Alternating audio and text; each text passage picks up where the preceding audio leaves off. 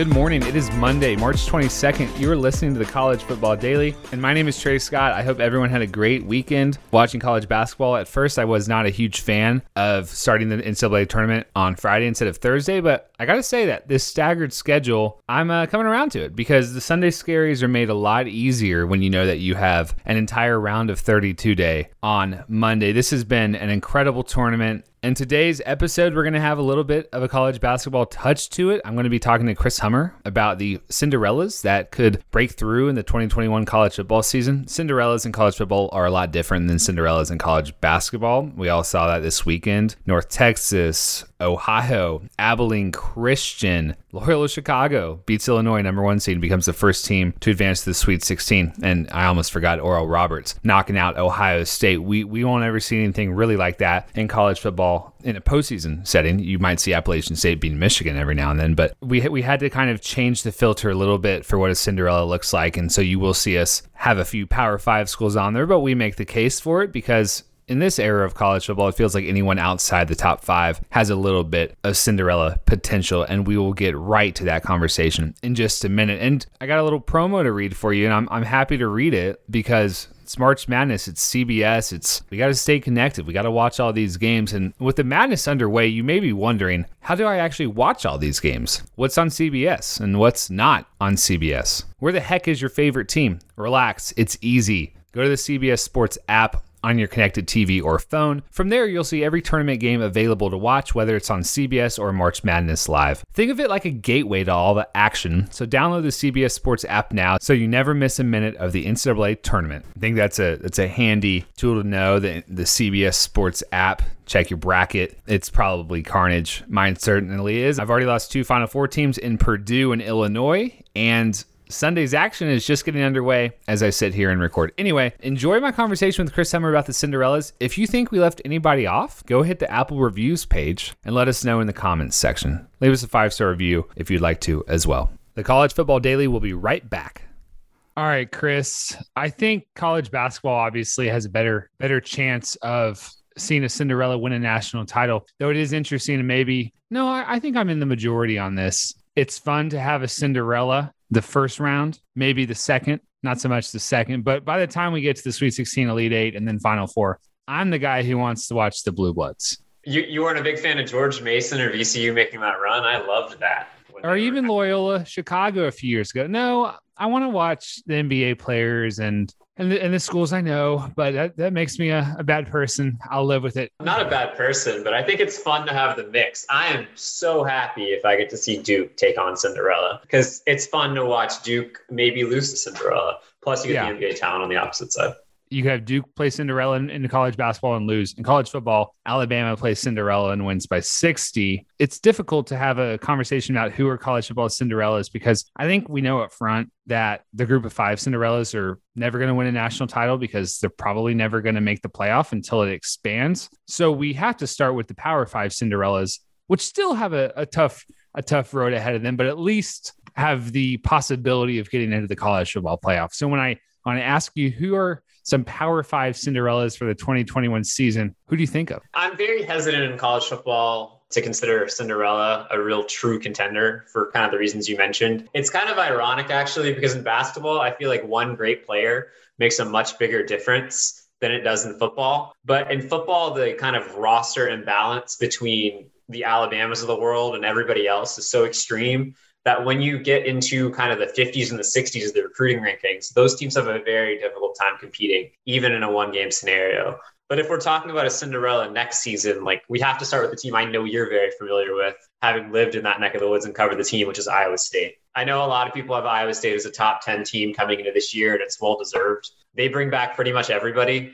I think Bill Connelly from ESPN has Iowa State with the fourth most returning production in the country next season. That includes quarterback Brock Purdy, star running back Breece Hall. They were able to get back All American tight end Charlie Kolar, who we thought we was going to go to the NFL a lot of that defense outside of Jaquan Bailey is back as well, including three-time All Big 12 um, defensive back Greg Eisworth. So, given what we saw Iowa State do last year, the first ever AP top 25 finish in the program's history, I think Iowa State has a chance, and I, I want to stress a chance to crash the college football playoff and break Oklahoma's streak in the Big 12. Wow.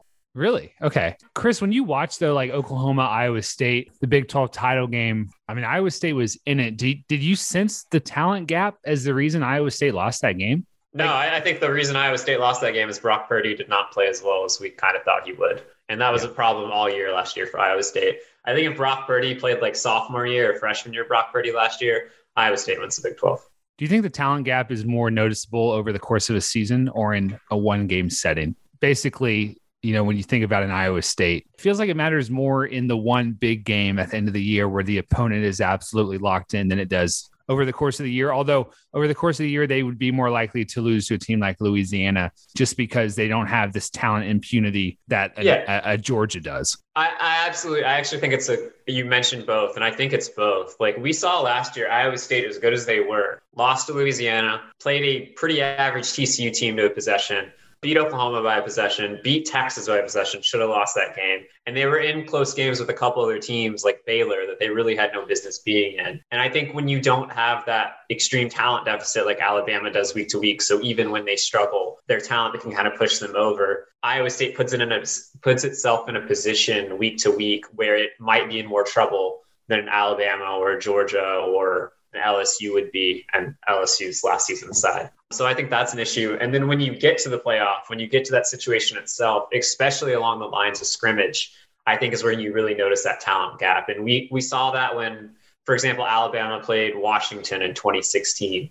Washington just got whipped up front and like they just didn't have the horses or the dudes to compete in that situation. I think especially in college football, it manifests in both ways who are some other Power Five Cinderellas? And the I saw your list beforehand, and uh, I'm actually going to lead you there right now. It is like the Virginia equivalent of a college football team, real low pace, great defense, you know, waiting on the offense to break through. And and it's not like Virginia's a Cinderella, Chris, but when Virginia's offense broke through in 2019, it won a national title, and maybe Wisconsin's offense will one day break through too. Yeah, and I think that's what you're kind of waiting on with Wisconsin. Uh, Wisconsin, I guess, isn't probably a traditional Cinderella. We've seen Wisconsin make a pretty indelible impact on college football the last 20 years, from guys like Ron Dayne to kind of runs in the Big Ten and coming close. And yeah, are the fans are the fans going to be furious? Are the fans going to be furious? That we have Wisconsin as a Cinderella? I don't think you should. They haven't they haven't reached the college football playoff. Wisconsin's recruiting better. I think that's a really important thing to know. They had a top 25 class this year. They've brought in a couple five-star prospects the last couple cycles. Like Wisconsin is starting to resemble more like a blue blood than they have before. We have Wisconsin as the 27th best team in the country in terms of talent in 2019. That's not blue blood status. That's not contender status, really, even. We've seen coaching, kind of great defense, and some steady offense make up for that.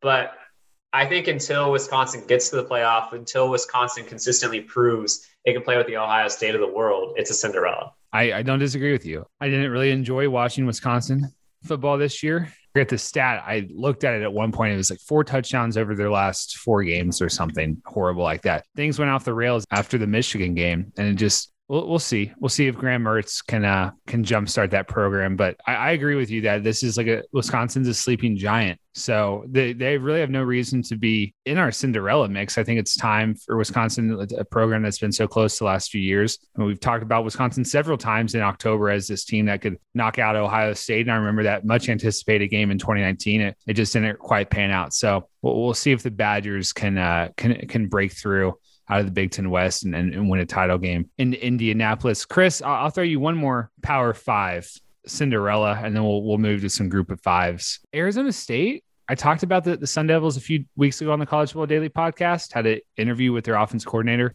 gushed about Jayden Daniels. He seems like the kind of quarterback who could help Arizona State have a Cinderella season this year. I think the most important factor for any Cinderella, I guess in quotation marks, that's going to make a run in college football is a transcendent quarterback, or at least a All-American caliber quarterback. Nothing makes a bigger difference for a program, um, especially when you talk about scaling a talent gap. And Arizona State, in my opinion, has that in Jayden Daniels. His numbers from last season won't jump off the page at you. He was only completing 58% of his passes. He played behind a pretty okay offensive line. His receivers were all really young. And that schedule was obviously um, severely shortened by COVID 19. But when you talk about that run game, which I know you discussed with Zach Hill on this podcast recently, which was among the best in the country last year, you talk about a defense that continues to get better And you talk about Jayden Daniels, a quarterback I really think could be a potential first round pick. And then you also add in a couple of key transfers, a guy like Bryan Thompson coming over from Utah, perhaps giving Jayden Daniels the number one target he needs at receiver. You talk about Tristan Miller from North Carolina, an offensive tackle who should start right away, and that offensive line gelling a little bit more, getting better. Arizona State's invested significant capital via the transfer portal at that position the last two off seasons in order to kind of protect Jayden Daniels. And I really think the uh, Sun Devils, which bring back, I think, the most production of anybody in the Pac 12 outside of UCLA, are capable of making a run in a division that I think is pretty wide open. USC will certainly have its say. I think UCLA is a sleeper. Utah is always really good, but I think Arizona State has an excellent chance of making a push in the Pac 12 South this year. And if you can win the Pac 12, I know we haven't seen it recently, you can make the college football playoffs. Yeah, you wrote an article a few weeks ago singling out Arizona State as your Pac 12 South sleeper and Washington as your Pac 12 North. They're not getting the buzz of a USC and an Oregon, respectively, but I don't necessarily disagree with you. Two group of five Cinderellas Chris, I feel like we talk so much about Coastal Carolina. Like I, I've, I feel like I've already had that conversation with so many people that we're just going to skip them. We're going to go with an obvious one here. What is Cincinnati's outlook this fall? I mean, Cincinnati's going to have a showcase game pretty quickly. They go to Indiana, I think, week two of this year. So we're going to know right away if Cincinnati's capable of kind of making that college football playoff push. And a win over Indiana, who I expect to be a top 15, top 20 team to start the year, is going to be an excellent way for Cincinnati to kind of get things going. But the real showcase game next year on Cincinnati's schedule is in South Bend, Indiana, uh, on October 2nd. And I know I'm talking about the schedule like Cincinnati has a shot. And I think most of us, at least that follow the sport closely, believe Cincinnati does have a shot next year.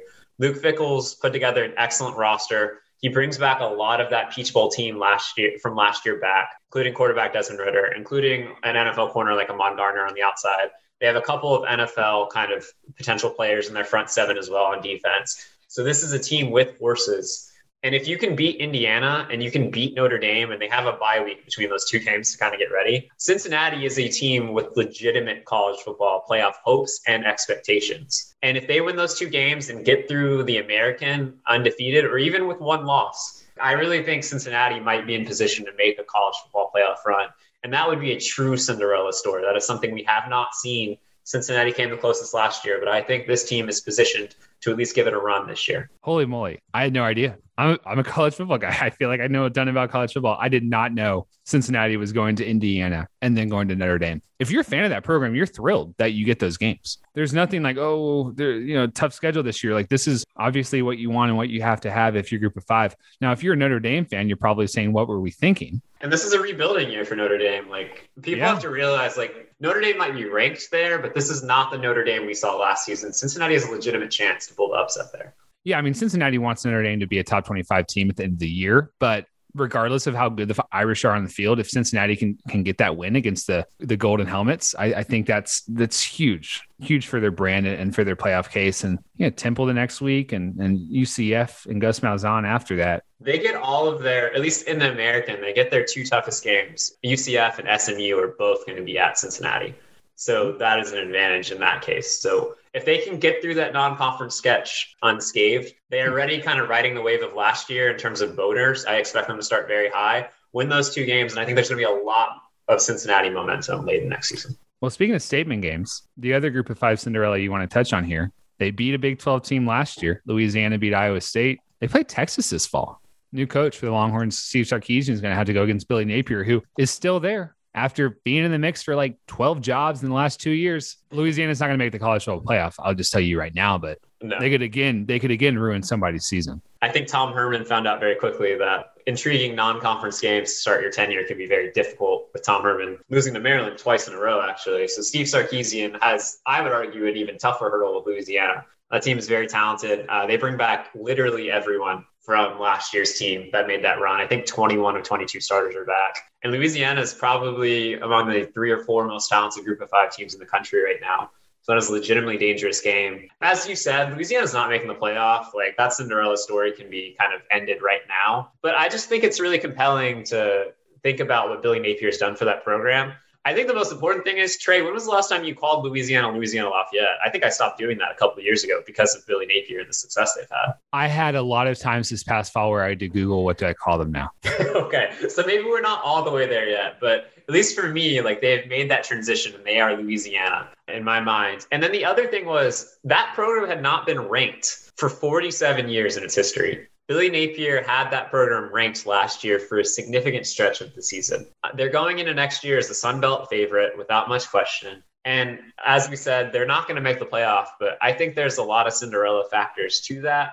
And if we were going to have a group of five playoff at some point in the future, this Louisiana team would be one of my early favorites to win that. So they're going to be a lot of fun to follow, and they have a chance to spoil Texas this season, and then they get they get Liberty late in the year, which I think is another team probably in the Cinderella discussion and they could potentially uh, spoil another Liberty run.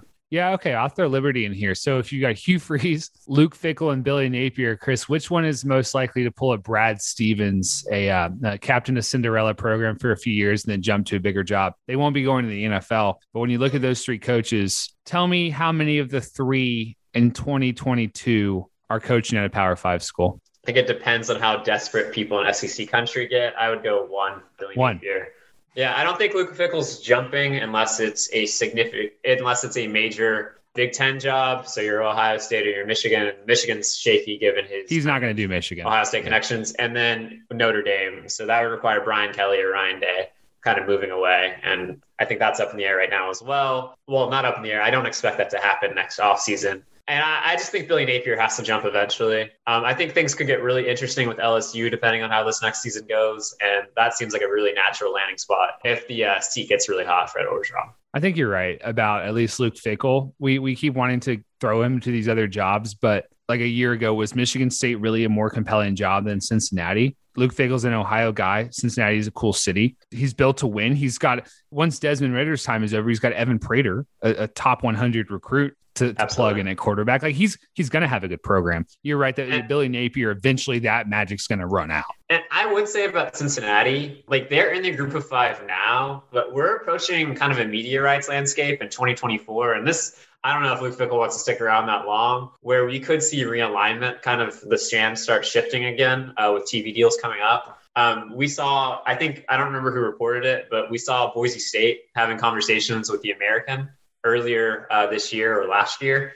And I think Cincinnati, if you're talking about a group of five team primed to make that jump into the Power Five ranks, they'd be right there at yeah. kind of the top of the list, along with maybe UCF and SMU or Houston. So, like, Cincinnati has long term potential that I think a Louisiana or even a Liberty does not. All right. Well, then I have one more question. I, and I do want to end this podcast so that we can watch March Madness. Cincinnati, does that make more sense as a Big 12, ACC, or Big 10? Cincinnati's kind of in that corridor where you know you're not too far from Louisville. You could make some ACC sense. I could see the Big 12 wanting to expand its footprint. I, I think the Big 10 would surprise me with the academics and and the fact Absolutely. that Ohio State's probably not dying to share the state. Yeah, I would imagine. I think the Big 12 makes the most sense for Cincinnati, yeah. but geographic, like maybe you give yourself a more reasonable road trip for West Virginia uh, down the line. But yeah, I don't I don't anticipate the Big Ten taking a swing at that. But I think the Big Twelve, given that the Big Twelve only has ten teams, is the conference position to maybe add more teams compared to the other kind of conferences nationally. Yeah, let's give the Big Twelve Cincinnati and SMU and call it a day. All right, Chris Hummer, thanks for joining us. It's fun to chop it up with Chris about possible college football Cinderellas for this season. We recorded that on Friday, well before our Texas Longhorn basketball team was shocked by Abilene Christian. It, it, was simpler times and more fun times, but we'll we'll trudge forward and we'll still try to have a good week of working in sports and, and having to be reminded every single waking second that your trendy Final Four team did not even make it out of the first round. Anyway, for our producer Lance Glenn, I'm Trey Scott. We'll talk to y'all on Tuesday for the next edition of the College Football Daily.